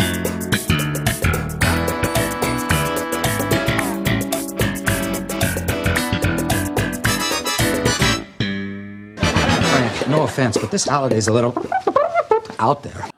so this is the airing of grievances. Uh, I just I can't not laugh. I have to mute my mic during that one because I actually laugh. And I was thinking this is a really it's a 54 second drop, but I'm like I hope people enjoy it as much as we do. The Seinfeld is so good. Wow, that just flew by. Yeah. It didn't feel like 54 seconds. Um, so my my I already spoke about mine. This whole Netgear fiasco I'm having uh, really pissed me off just because I I'm really upset with modern day tech companies literally giving us the short end of the stick. You you you put your hard earned money into this.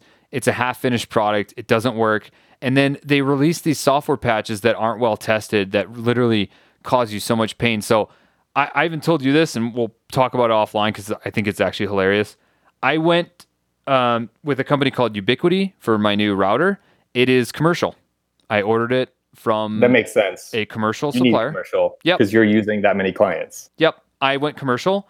Uh, it cost me about seven hundred dollars so far. Uh, I need to add one more access point, but I can. I bought a router that handles up to eighteen thousand simultaneous users for my house. Um, it's it's rack mounted. It will be in the server rack in my living room. Um, I love that you you're that you get to have your server rack in the living room. You have a very patient lady in your life. uh, it's um, but but this is this is my thought process. Netgear, if they release a piece of software that does not work, what happens? People complain, right? That's Right. That's it. That's people are inconvenienced. And then they buy more stuff later, even though they're complaining. Correct. Ubiquiti is a commercial company that provides commercial internet to large scale companies. This router was used in the Staples Center as a backbone for the Staples Center's Wi Fi.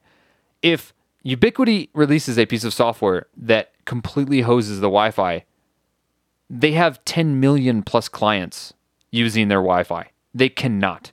They have a zero fault release process. Like they cannot release something that's garbage. They just can't. It would bankrupt them. So my thought process Yeah, like is Six Sigma. yeah, if you oh god.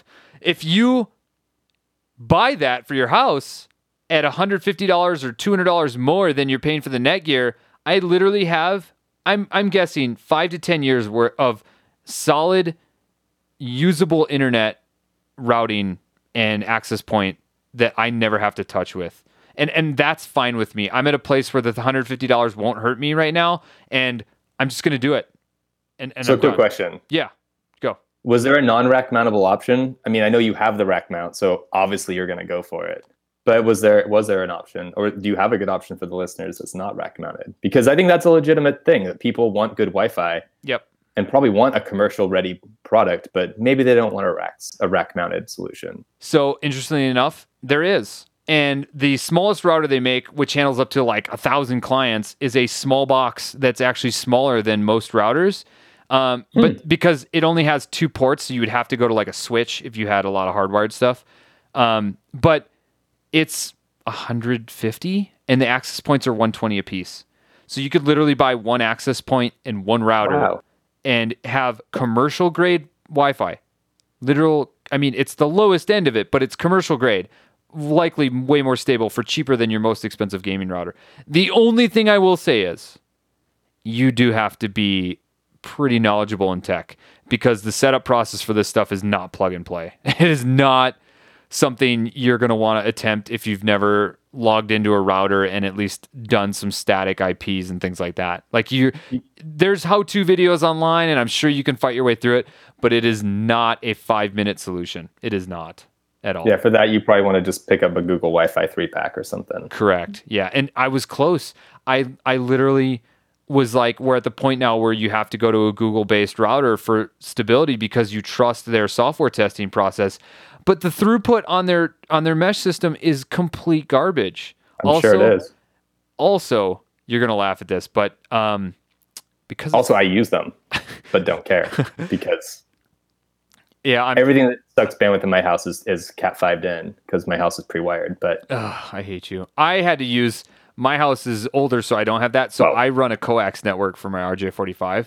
So I converted my coax to RJ40 or for Ethernet. So my coax in my house is all of my Ethernet. got it. Yeah, which is what 10100, right? It's not even gigabit speeds. Oh no, it's gigabit. is it really? Oh yeah, yeah. They've got um, Interesting. yeah. So they can do gigabit for 300 feet of coax, point to point. I mean, that makes sense. I guess that's how it comes into your house, but I've just Yeah. not heard of it used that way because of you know full duplex and everything. But it's it's pretty new, but um, it to be fair, I've never rebooted it. I've never had to do software updates. It's an adapter, and it just works, and that's the kind of tech I enjoy. Um, but yeah, so so to be fair, one of the other reasons is I have this stupid kind of like bragging rights that I'm going to someday have enough Wi-Fi signal to get Wi-Fi at my neighborhood pool, which is probably four or five hundred feet from my house, and Ubiquiti makes an outdoor access point that will blast Wi-Fi for 900 feet. So one of the access points I purchased is an outdoor 900 foot range one, and the joke is that if it doesn't give me cancer, I don't want it. that was the joke while purchasing it. If there's not a risk of it causing me cancer, and uh. to be fair, there's zero risk of it causing cancer. It's just an exaggeration. But I think it's hilarious that I will literally have an access point where I'm like, I'm shopping at Target across the street and I'm on my home Wi Fi. you also literally don't know if it causes cancer. Who knows? Probably not. But no, probably not. okay, But everything does at, at some level. Okay, so James, we're gonna close the pod with your airing of grievances. What what is one thing that you hate with tech? Give it to you. Mine's me. recent and it's great. And it is mine is with Apple Care. Um, so yes, I'm an iPhone user, and I've actually spoke pretty highly of, of all my Apple products, I think, in the, in this particular podcast. But I have Apple Care. I had Apple Care on my iPhone 7, um, which recently, not even that recently, I think I started having problems with it about six months ago, where it would just randomly drop calls. I'd get like a high pitched whine in my ear, and then the thing would reboot, and then it wouldn't connect to the cell network. This was obviously a problem. Um, and then I went through three or two or three subsequent units of taking it into the Apple Store, and they're like, "Oh, okay, here you go, James. You're under warranty. Here's your replacement, you know, refurb phone." Um, and I've always been a fan of refurb, but there's a difference between refurbing a laptop and one of these very delicate, very small, sealed, you know, glued together devices. And I just kept having the same problem. I was still under warranty, but all they were going to hand me back was a new problem Yeah. and I had to buy a new phone. That was my that was you know they're not they're not going to listen to that. They don't they hear this stuff every day. They don't care. Um, I'm trying to like you know reason with them like come on this should I have I, I paid for this warranty. This phone is not that old. It's two years old. Surely I can. There's a better solution here than just handing me another phone that has a similar problem. And the last one they handed me, the Wi-Fi would just drop randomly and then it would reboot. So it was different, but equally as annoying. And Yeah. so Equally as that's my grievance. too. Like I think they should just make them, you know, like like we do in a lot of other industries that, that you should have to make the product for a certain amount of time, especially if you sell an extended warranty on it for a, a decent amount of money. Yeah. Um, and there needs to, there should be some sort of some sort of recourse there. You know, I don't think you can go to the Better Business Bureau about Apple. It's not going to get you anywhere. No, Um, but here's a, here's a little known fact, and I just did this with I had I had a uh, Sharp TV, um, and a little known fact: Sharp sold their TV business to Hisense, which is another Korean manufacturer. With I would never recommend anything Hisense; they are very very poor manufacturer. Um, so when I bought a Sharp TV, I actually bought a Hisense TV with a Sharp label, and I I put a lot of the blame on me because me being so big into tech, I should have known better. I should have done my research with a two thousand dollar TV.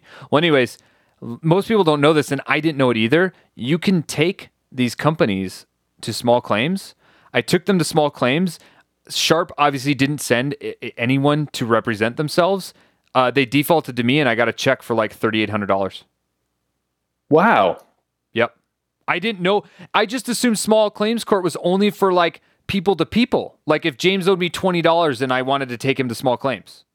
Well, I thought it was like for local companies or something. Like I wouldn't imagine you you could take a giant conglomerate to small claims court. It just doesn't seem like they would fit, right? Like giant company, small claims court, they don't they don't add up. That's that's a really interesting Yep. thing. I feel like that could be a whole podcast. How to how to hold large corporate entities accountable. Yeah. And I, I ended, so I ended up getting my money back. I got um uh pain and suffering kind of like it was like six hundred dollars for my time because I had interacted with them so much. They had sent like multiple texts to my house to try to fix it. And I was like, this is impacting my ability to do my job and, and my livelihood. Like I kept having to come home and stand there and watch a repair guy go, Yep, it's broke. Like, what do you want me to do? You know? Right. I mean, And- these things aren't serviceable in the field. There's no way. I mean, it- maybe to some small extent, but you're not going to take apart a flat screen and start swapping out boards or No, and they did. backlights. They did. They swapped. Really? Oh yeah, they took it apart in the living room multiple times. Foot They- in mouth. They, they- Interesting. No, but the, it was funny because they they had to because the the quality was so poor that instead of just offering you a refurb, they thought we're gonna just train. They it was easier for them to train a nationwide group of techs and replace boards than give refurbs because they offered me a refurb, and so after all this, after everything happened, they repaired it like four times. I I escalated as high as I could go, and they did the same thing. They said, "Congratulations, we're going to offer you a refurb." So I'm like, "You're literally just saying, here, we're going to take away your problem and give you a future problem." I mean, yeah, not all refurbs are problems, but a There's lot of a them can be, especially with, Yeah. I don't know, you know, I guess it just depends. I've had good luck with the computers. Oh, I don't know I, I'm with you though. That TVs, that's though. that's why I thought it was crazy because I I'm trying to think. I think I've only purchased one Mac product new, um, and the other 15 computers and Mac Minis and everything have all been refurbs. I only buy Apple on refurbs because they're just such a good deal and I never ever have problems with them. Yeah, and they have the same warranty. Same you know? warranty. Why would you? It's saving you 20% because Apple doesn't give discounts on anything ever. So I'm big refurb. I love refurb. I'm all in. All in on refurb. There we go. Yeah. But not yeah, but not in this instance, and and that's and that's the way to actually navigate that, I guess. Yeah. I can't believe that's awesome. How, so how much time did you invest in taking Sharp to small claims court? And then was that like Sharp of America? How did you It was so easy. It, it- um I went on to a website, I think it was called like One Legal and downloaded the documents, filled them out, mailed it in. They gave me a court date. We went to small claims court. Um, they give the the business I think like three months or something to respond because they can provide a written response, and I think most big companies would. But in this case, I went, I documented all the times I spent on the phone. It came out to like, you know, 12 or 15 hours. I documented all the repair attempts. I documented um, how much time I spent, you know, chasing this up. And the judge was basically like, look, you have a, like, you've been misserviced here. Like, I'm going to give you your purchase price back.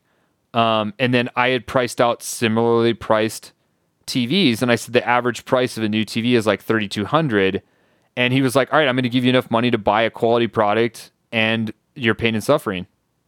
It, it worked out exactly like I thought it would, and uh, I didn't know this. And a, a fellow colleague of mine at work told me he's like, "You can take anyone to small claims. Like you can literally take Chevy. Like it doesn't matter. It doesn't matter how big or small they are." I, I never knew. I never knew. I never knew. So, um, well there we go. so there you That is, I think, on that bombshell, Whoa, Top Gear reference. Had to be done. Love it. Love it. Yeah, on that- Actually, that's a great tech innovation having Top Gear in my pocket. I know, right? last Yeah. I love that. It's always like one of those things too where um uh I forget was it the movie Idiocracy, but they talk about technology becoming so good and they were just like and then America just used it for porn. it's like it was like uh, all these great tech innovations and then we just use it for porn like vr porn you know like it's like thanks um so uh, anyways james thank you for coming on the pod and doing this i appreciate it dude Absolutely. Thank you for having me. Yeah yeah We'll do it again, maybe. Oh, we're definitely going to do it again. And I think there's no better way than to play out the British guest than with more Kinks. So um, I give you a choice of You Really Got Me, All Day and All the Night, or Lola. I don't know any of those songs. I'm sure I'll recognize when I Uh, hear them. you really got me for sure. Okay. All right. So you really got me. James, thanks again for enjoying. Uh, Google cheat code Visa, like I said, and grab whatever. And um, we'll post some stuff in the Discord so you guys can win. And I promise the voicemails will be uh, played on the next show. So thanks again for listening, everybody. And we'll talk to you in a couple weeks.